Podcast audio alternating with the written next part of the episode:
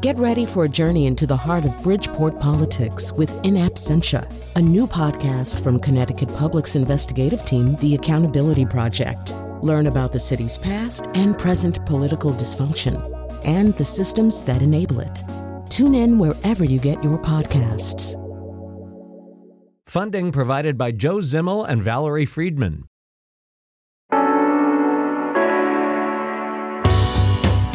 This is Where We Live from Connecticut Public Radio. I'm Lucy Nalpathanchel. 100 years ago this year, Prohibition went into effect, putting in place a ban on making, selling, and transporting liquor in the U.S. It would go on to be repealed nearly 14 years later.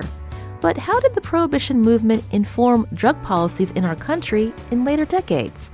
We talk about that with Thomas Pegram, history professor at Loyola University in Maryland, and author of the forthcoming book, Prohibition's Greatest Myths The Distilled Truth About America's Anti Alcohol Crusade.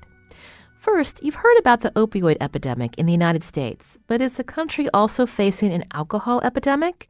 A new study has found alcohol related deaths between 1999 and 2017 have more than doubled. The number of men dying from alcohol still outpaces women, but researchers uncovered another surprising statistic when they analyzed death certificates during this time period. To tell us more, joining me now is Aaron White, Senior Scientific Advisor at the National Institute on Alcohol Abuse and Alcoholism. Aaron, welcome to the show. Oh, well, thank you. My pleasure. Uh, I mentioned that uh, alcohol related deaths are up um, uh, over the last uh, decade from 1999 to 2017.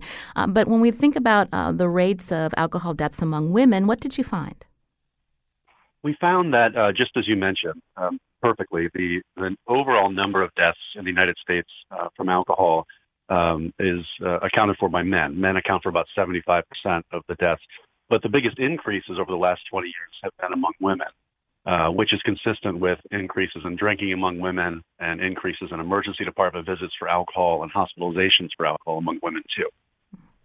Uh, when we look at the study, is especially uh, high among uh, white women. Uh, what do researchers know about the factors that are leading to this increase in alcohol-related deaths, Aaron? Well, I mean that is the uh, th- that's a question that's yet to be answered. Um, there's lots of speculation. Uh, there are probably lots and lots of factors driving it.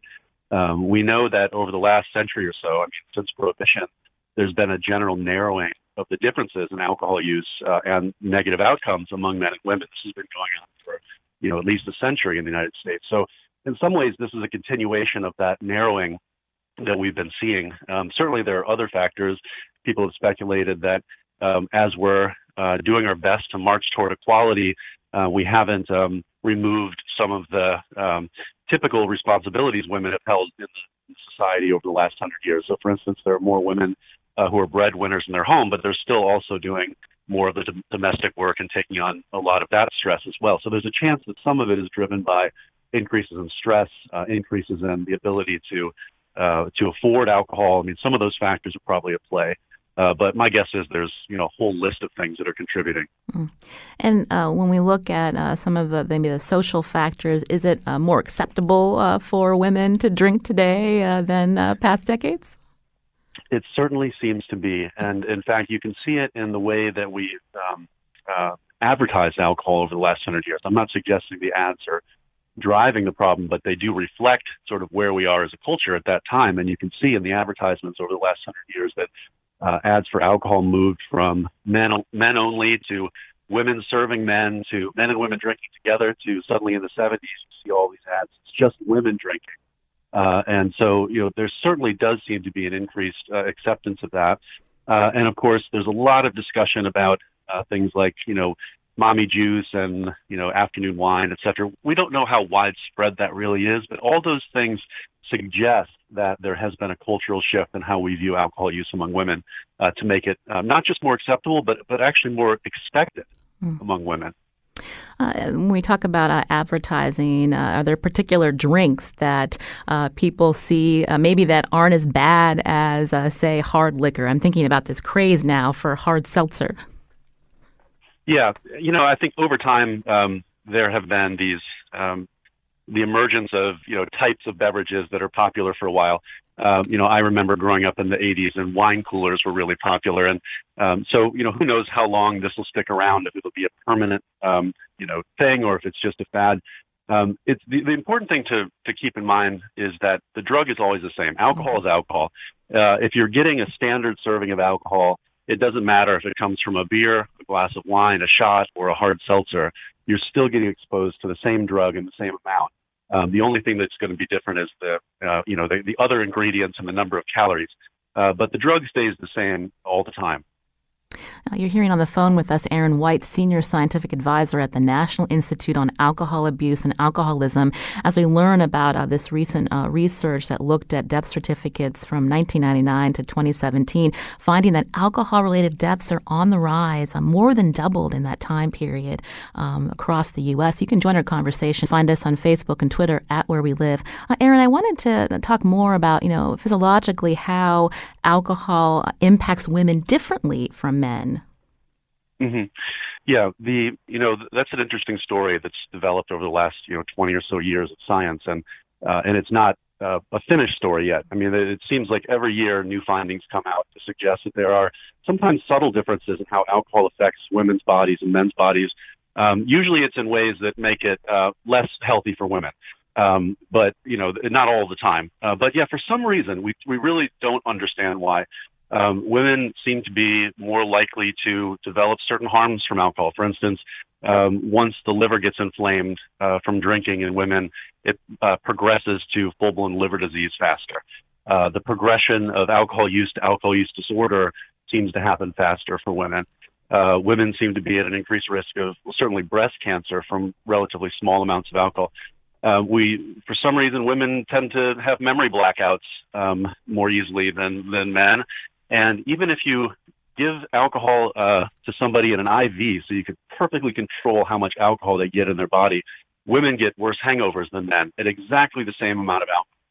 Um, so part of it seems to be that uh, women um, absorb uh, alcohol differently than men, so they end up with a higher peak uh, blood alcohol concentration after each drink. Um, a lot of that just has to do with the fact that women tend to store more fat in their bodies than men. So if a man and a woman of exactly the same size drank a shot, um, the woman has more body fat. Typically, that means less water in the body. So the alcohol goes into a smaller amount of water.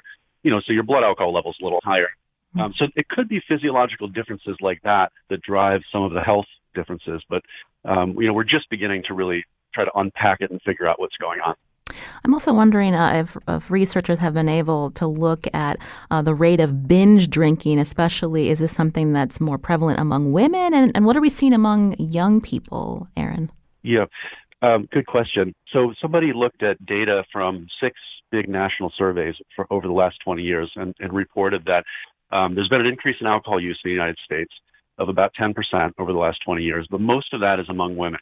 Uh, men really haven't changed much at all, uh, either in binge drinking or in the number of men who drink. But the number of women who drink and the uh, percentage of those women who engage in binge drinking has gone up uh, precipitously. So, uh, so yeah, so that that's uh, that certainly has to be a driver in uh, why we're seeing these increases in harms like like deaths and, and emergency department visits. There are just more women drinking, and of those women who are drinking, more are engaging in uh, binge drinking. And with young people, what do we know in terms of is it, yeah, has it been going young down? People, we're seeing um, sort of the opposite pattern with young people. Uh, the with with adults, uh, there's been an increase in consumption that's been bigger for women. Among young people, including uh, young adults, college age, and uh, other people in the workforce, there's actually been a decline in alcohol use. Uh, among teenagers, it's been a, a big decline. It's been alcohol use and binge drinking have been cut in half over the last 20 years or so. Um, most of that decline has been for men. So, you know, women aren't really budging as much. Um, and so the gaps have, uh, have really narrowed there as well. Um, but the good news is it's going down. Um, the, the bad news is we don't know why it's not going down as much for girls. Um, and, you know, there's another part of this story, and that is that uh, we're seeing that our kids aren't um, socializing as much. And, you know, alcohol tends to be a social, a socially used drug. Um, so they might just have fewer opportunities to drink. Um, our kids are more uh, depressed and anxious. Um, you know, the data tell us that they're more likely to drink alone when they drink. So it's not all good news. You know, our concern is that of those kids who are drinking, there might be more who are uh, going to be likely to drink in an unhealthy way to cope with stress, for instance.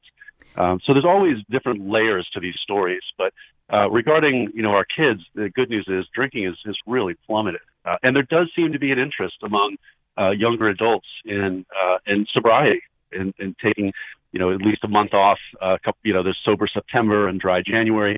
So it seems that we're seeing the beginnings of a real uh, cultural shift in how young people in our country view uh, their relationship with alcohol, which is you know, very promising. Mm-hmm.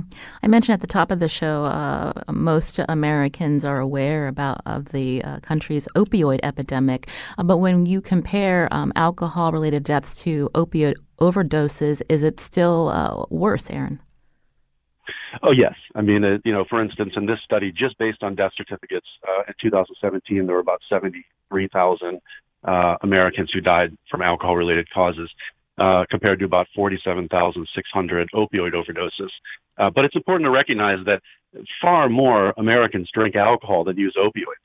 Uh, so it tells you just how dangerous uh, opioids can be. Uh, that that one drug that's used by a much smaller portion of the population can cause, you know, that much harm. I mean, alcohol is our most widely used intoxicant, so it makes sense that you'd see more total harm related to alcohol than these other drugs. But the reality is, uh, you know, we, we don't have a problem in this country with any specific drug per se. We have a problem with uh, people struggling to cope with their lives and losing hope for the future, et cetera. That's what's driving um, what are being called deaths of despair.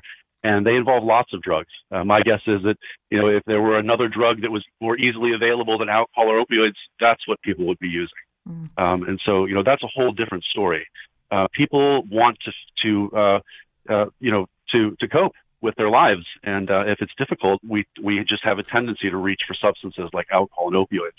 Uh, but there's not one specific drug um, that I would say is the problem. Uh, the problem is you know why people feel compelled to reach for them.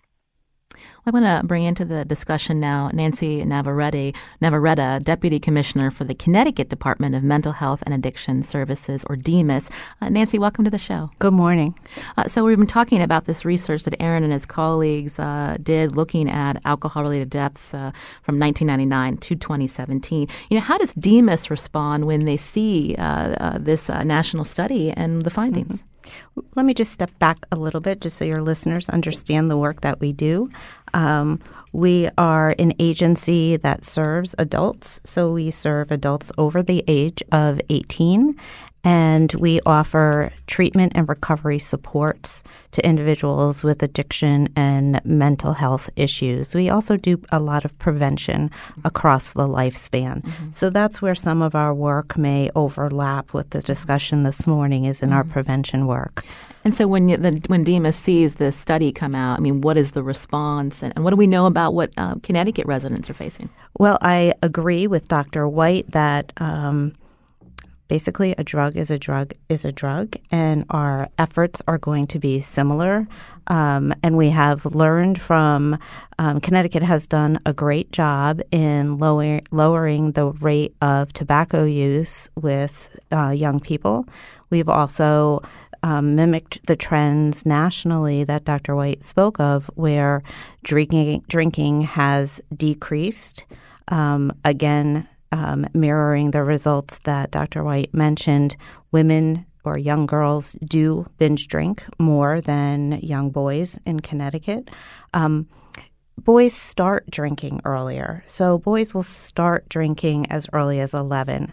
For girls, it's 13 they may start experimenting with alcohol. Um, they quickly catch up, though. So in high school, they're perhaps exceeding what the boys are using. Um, so it's a complex uh, question, and the the whys mm-hmm. are are still up in the air, mm-hmm. as Dr. White mentioned. Uh, DMHAS helps adults 18 and over. Uh, so when we think about uh, people struggling with substance abuse, uh, I guess starting with uh, alcohol, uh, you know, are there enough treatment programs to re- to help people that are that are struggling with alcohol abuse? We have over, you know, Beds are not, we like to say, beds are not always the answer in inpatient treatment um, facilities, but we have over a thousand beds in the system, in the adult system. Now, again, we're, we're um, serving folks that are low income. Um, may be on Medicaid or unentitled. So it's a, it's not the whole population; it's a segment of the population. Um, we have a one eight hundred number that will connect people directly to an open bed. We have a public facing um, census tool that folks, parents, uh, young people can go on and look and see where across the state uh, there may be services available for them. Um, I think part of what Dr. White alluded to is that young people, through the Connecticut School Health Survey, are still feeling like they're not getting the help that they need, which may increase their uh, use of substances. Mm. Uh, before we uh, go on to the rest of our show, uh, Aaron White, I, we talked a little bit about uh, it doesn't matter what type of alcohol you're drinking uh, when we think about the impact on uh, the human body, but some other myths about alcohol that, that you want to put to rest before we let you go. Oh, sure. well, thank you. I, and I also, um, you know, I appreciate all of Nancy's comments, and I, she reminded me that it is the case nationally right now more girls than boys are drinking by 10th grade and in, in college for the first time in recorded history. Uh, and, and also young adults not in college. Girls or young women are more likely to drink and binge drink than boys. So we're really seeing a, a cultural shift here. Um, yeah, there, I mean, there are quite a few myths about alcohol that, that interestingly, some of them I believed myself until I learned uh, the opposite. So, for instance, it's a myth that over in Europe, uh, they've figured it out, and if they just let their kids drink, you know, they don't develop problems, etc. Uh, our teenagers drink less than teenagers throughout Europe. So, it's, the solution is not lowering the drinking age or letting our kids drink at home. Um, also, there's nothing special about wine. Um, wine is not extra protective for your health or extra boosting for your health. Um, again, it's it's just a different delivery system for uh, alcohol. So, and, the other thing I would say is hangovers. We get a lot of questions this time of year about how to prevent hangovers, and I hate to tell you, the only way to prevent a hangover is to just not drink too much. Uh, everything else is just treating the symptoms. There's really no way to prevent it or get rid of it other than time and uh, suffering. And so we those are a couple that come to yeah. mind. And we can't forget to mention that uh, no matter what you think, it doesn't help you sleep better. uh, well, that's the other thing too. It, it actually it disrupts your sleep. Mm-hmm. It helps people fall asleep a little faster, so they sort of get tricked into thinking it helps sleep. But what it does is then fragments your sleep, and people tend to wake up earlier. And of course, as we age, that's the last thing we want to be doing. Well, I want to thank Aaron White, Senior Scientific Advisor at the National Institute on Alcohol Abuse and Alcoholism, for joining us today to talk about this research that he and his uh, colleagues uh, undertook, again, looking at alcohol related deaths um, over the last decade from 1999 to 2017. Aaron, we appreciate you coming on. Thank you. Oh, my pleasure. Thank you so much. This is Where We Live from Connecticut Public Radio. I'm Lucy Nalpathanchel. Also with me in studio is Nancy Navarretta, a Deputy Commissioner for the Connecticut Department of Mental Health and Addiction Services, or DMHAS. She's going to uh, stick around as we continue to talk about, again, uh, substance abuse in our country, uh, recovery programs, but also we're taking a look back uh, this next segment at uh, prohibition and the impact of that national movement uh, on drug policy. Find us on Facebook and Twitter at Where We Live.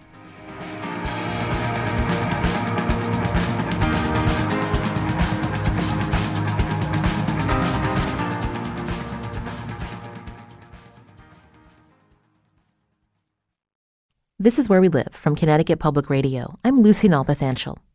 Earlier, we learned about some of the reasons why the rate of alcohol related deaths have risen in the U.S. in the last two decades.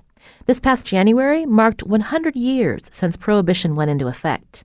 How did this national law affect addiction and inform subsequent drug policy in the U.S.? Thomas Pegram, professor of history at Loyola University in Maryland, he's the author of Battling Demon Rum, The Struggle for a Dry America, 1800 to 1933, also a contributing author to a book uh, about to come out in April called Prohibition's Greatest Myths, The Distilled Truth About America's Anti-Alcohol Crusade. Uh, Tom, welcome to our show.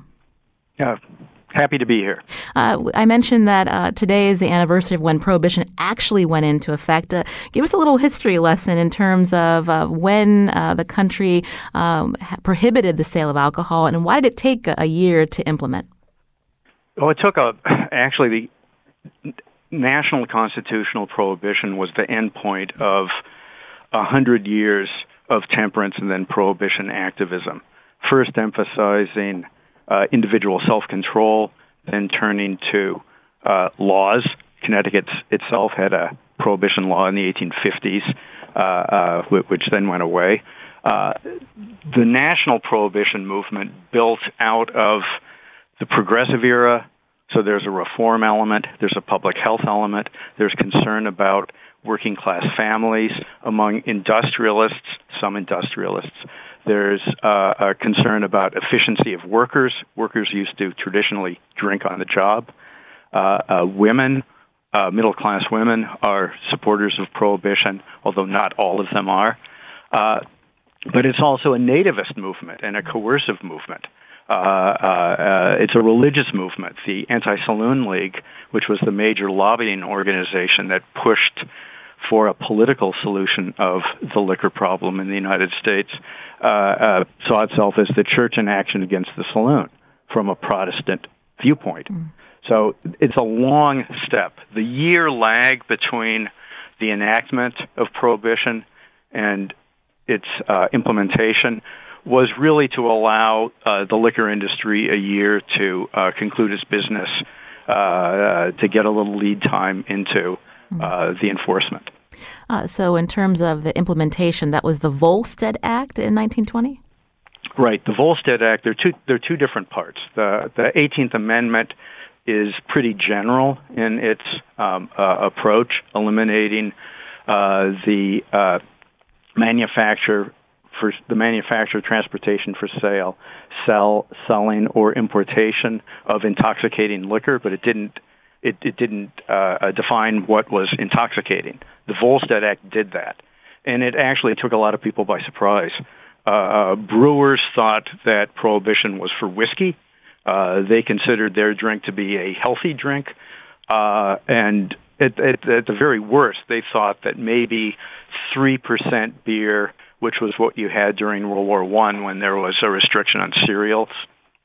Uh, that that would be uh, uh, the, the national standard. Instead, the Volstead Act adopted a very harsh um, 0.05 percent alcohol content made for an intoxicating liquor. That that was a uh, a tax standard it wasn't one based on science, but it essentially eliminated all alcoholic beverages. Mm. And so before the, the Volstead Act, uh, there were already plenty of places in this country that had actually banned drinking because of the temperance oh, yeah. movement and others? Yeah. Much much of the country uh, was under state prohibition laws. One reason they pushed for national prohibition was there uh, the Northeast was holding out, and in order to keep alcohol out of dry states, they they went for that. But there actually a lot of the emphasis was at removing the supply um, and, uh, attacking the liquor industry, either saloons or uh, distillers. They were the target more than individual drinkers. A lot of states that had state prohibition laws had personal use exemptions. You could import uh, up to a quart a month, in some cases, pretty large amounts of alcohol for personal use. Uh, that all disappeared with national prohibition and the Volstead Act. Mm. Uh, Tom, I was wondering if you could go uh, more into detail uh, again before uh, prohibition was passed. You know how serious of an issue was uh, alcoholism in the United States in terms of of consumption. It was a massive issue. Especially in the 19th century. In the 19th century, when the United States was industrializing, first of all, there are no safe liquids to drink. Um, uh, water supplies aren't really safe. Milk can't be um, uh, uh, kept fresh. Uh, distilled liquor was really the, the safest thing to, to drink. Um, and that meant Americans drank an awful lot. That's why you first had these temperance movements in the 19th century.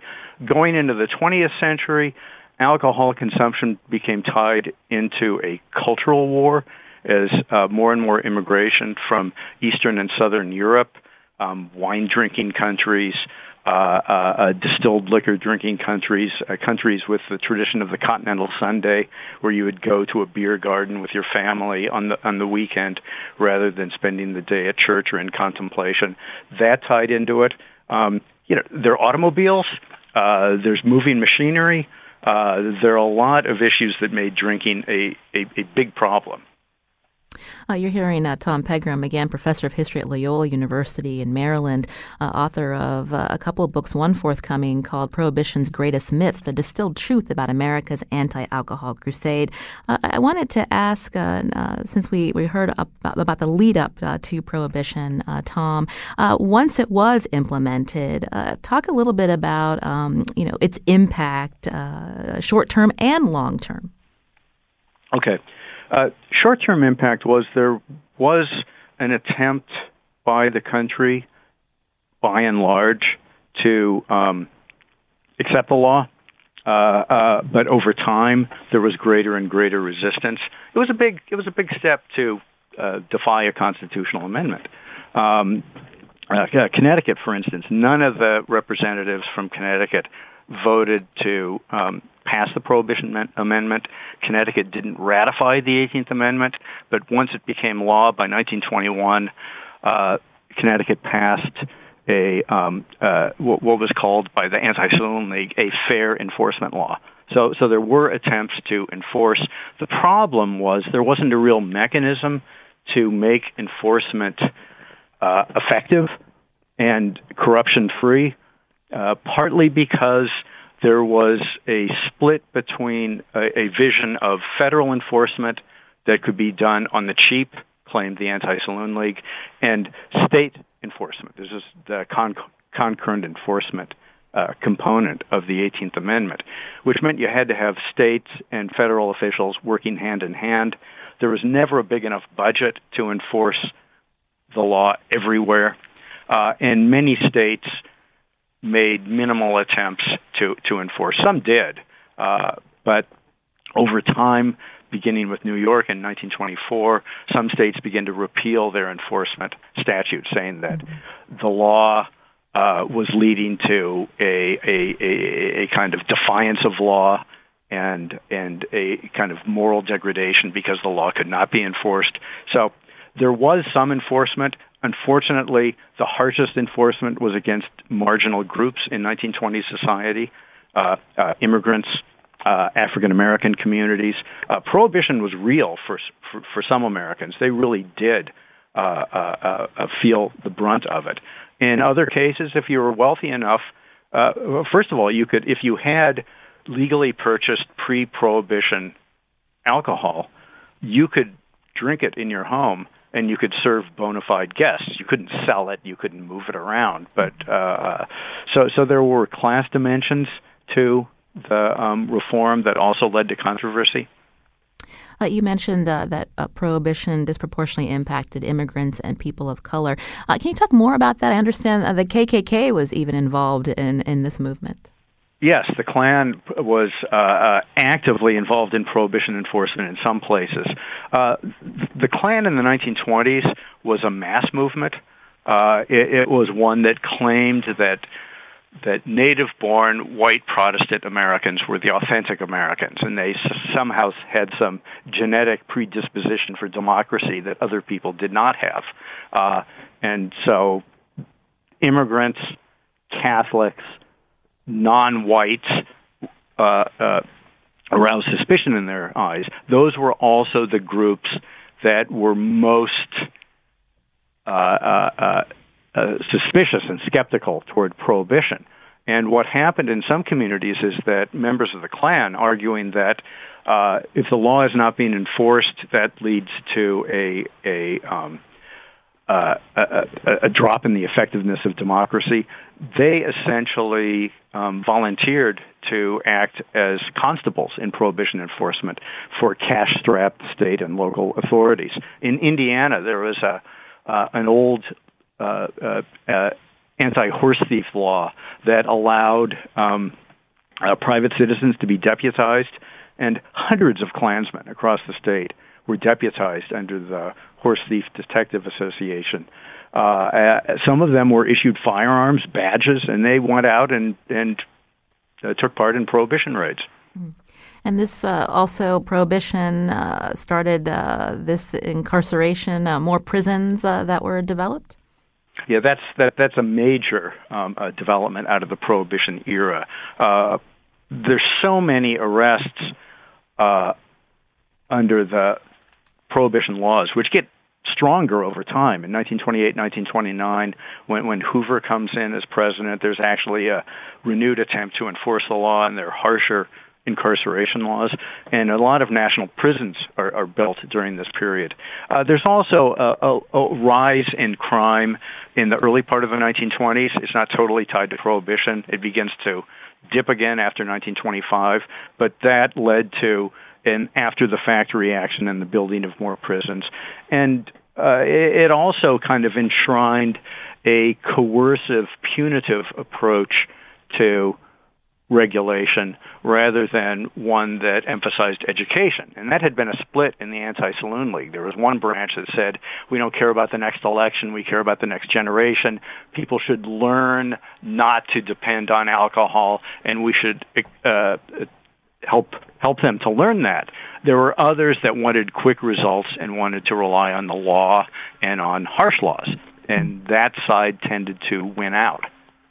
Uh, eventually, uh, prohibition was repealed nearly 14 years later. When we look at uh, policies in our country in the decades, uh, subsequent decades uh, after, in terms of uh, the war on drugs, you know, was this public policy approach was it um, influenced by the prohibition movement, Tom? Yes, uh, although with some differences. Um, uh, one of the big differences was the alcohol industry, liquor manufacturers, are dead set against prohibition but some of the important drug laws and enforcement was actually supported by pharmaceutical companies and others who manufactured some legal drugs and they wanted to maintain control over, the, over them. But in other ways, I mean, the, one of the branches of the prohibition unit, which was the federal enforcement arm, uh, uh, did narcotic uh, uh enforcement. Another thing that uh, they shared was that marginalized communities and working class communities tended to be targeted um, uh, more fiercely. Uh, uh,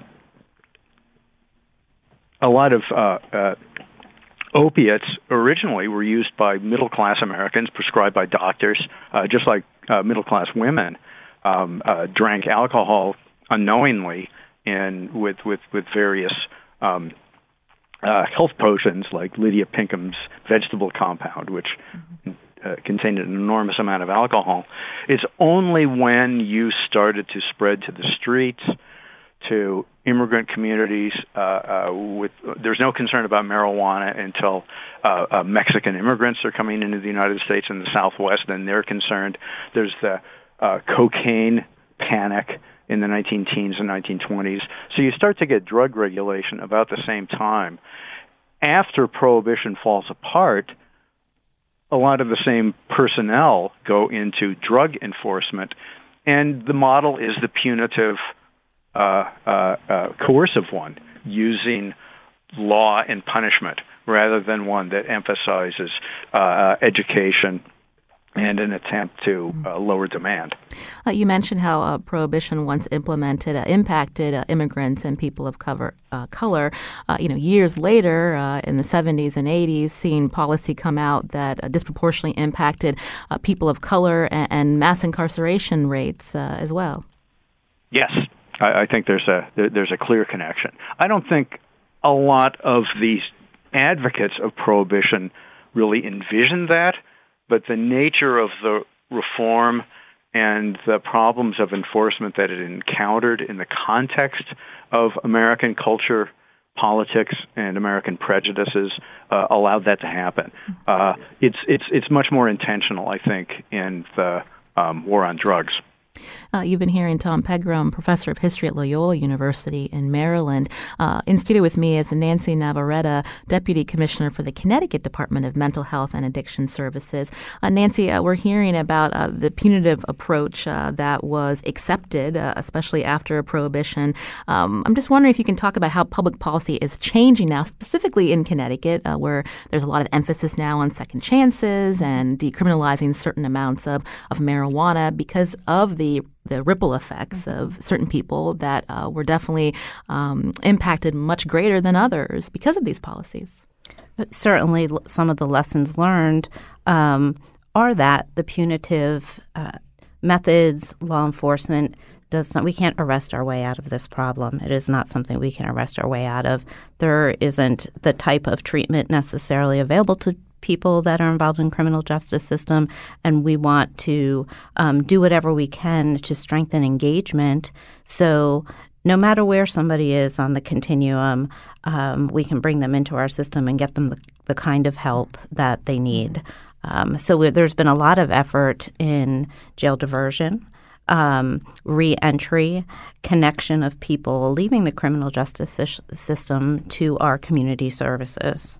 I mentioned uh, the opioid epidemic. Uh, we've seen uh, policymakers uh, look at this as a medical or trying to treat addiction as a medical problem, uh, not a moral one.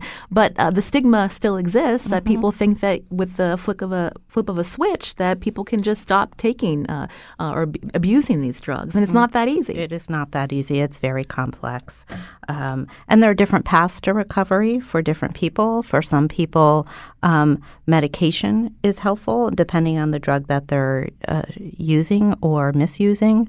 Um, for other people, self help is extremely effective. Um, outpatient therapies, auricular acupuncture, whole person therapies, alternative therapies. Uh, so there's array, an array of services, inpatient and, out th- and outpatient, out there for people. Uh, you know, some would argue that all drugs in the country should be legalized, but we know alcohol is legal over mm-hmm. 21. It's still a growing cause of death in this country. So, how should this issue be approached, uh, you know, overall in terms of uh, making sure that people, um, if they're struggling with substance abuse, that uh, they can get help? Well, one thing I would say is that the longer that we can delay a young person from using substances, the less likely they are to develop an addiction disorder. So, uh, for example, if a young person starts drinking before the age of 15, they're six times more likely to develop alcohol. Um, dependence or misuse later in life than those who begin drinking after 21. I, am probably uh, asking you this too late in the conversation, but I'm going to throw it in anyway. Uh, now, with the uh, marijuana legalization uh, conversation happening, how does that complicate uh, efforts uh, to postpone use among young people and others? I think we have to do our job um, in terms of prevention. We can apply some of the same public health principles that we have successfully applied to alcohol use in teens and smoking in teens. Connecticut's rate of uh, smoking in teens is well below the national average. Um, adults actually in Connecticut smoke less than the national average as well. We have done such a, a good job with uh, prevention in that area, and I imagine we would need to continue those efforts. Mm-hmm. We're going to head to break. I want to thank Tom Pegram for joining us again, professor of history at Loyola University and uh, contributing author to this forthcoming book, Prohibition's Greatest Myths The Distilled Truth About America's Anti Alcohol Crusade. That book coming out in April. Uh, Tom, thanks for joining us today.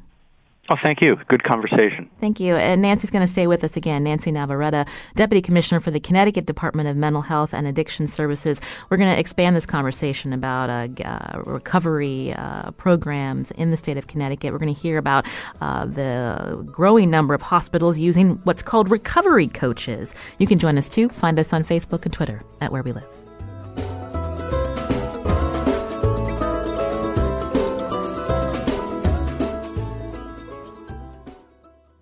This is Where We Live from Connecticut Public Radio. I'm Lucy Nalpathanchil. Now, Where We Live has talked about the importance of recovery coaches. Several months ago, we focused on the city of New London, which has partnered with first responders there to help connect residents to substance abuse treatment programs. Now, recovery coaches also are working out of emergency departments in the state. Connecticut Public Radio's Nicole Leonard has reported on efforts by the nonprofit Connecticut Community for Addiction Recovery. Uh, Nicole joins us now in studio. Thanks for coming back on the show, Nicole. Yeah, I'm happy happy to be here. Uh, so tell us about re- recovery coaches. Why are they growing and why are they uh, being placed in hospitals? Yeah, recovery coaches, um, they're not meant to duplicate services that are provided by doctors or psychologists or physicians. Um, they really are there to help support uh, people who are struggling, sometimes in the most traumatic points of their active addiction. Um, the particular co- recovery coaches that um, we focused on recently are ones that work in emergency departments. So they may be seeing people who are coming in with um, after an overdose. They may be seeing people who just went to the hospital because they recognize they have a substance use disorder, but they don't know where to go for help. So these people are really there to help support that person, their family members, and help explain to them maybe what the medical personnel is telling them, um, as well as connect them with some of the uh, addiction prevention or treatment services in the community. So mm-hmm. they're really a, an important link that are working with other medical staff in the emergency departments to help support people who are struggling with uh, addictions to drugs or alcohol or other things. Uh, you uh, met a resident, uh, I believe her name is Deb Truax, who uh, is one of the residents that's been paired up with a recovery coach. Can you tell us a little bit about her? Yeah, Deb. Um, Deb was, uh, she recognized that she was struggling with a substance use disorder, um, and, and it wasn't opioids. So, a lot of, um, even though there's a lot of focus on the opioid epidemic, um, there are still people, as we know through this entire segment, that, you know, people are still struggling with alcohol and other drugs. So, um, she recognized she had a problem, um, but she was, she was afraid to tell family and friends. She really didn't tell anybody about it. And so, she went to a hospital um, for help, and that's when she got connected connected to a recovery coach. Mm. Uh, you alluded to uh, her. She didn't want her family to know about uh, her trying to get help for addiction. Let's hear what she told you. Because the stigma is so powerful. Because that's why we stay hidden and we don't get help, and it gets worse and worse.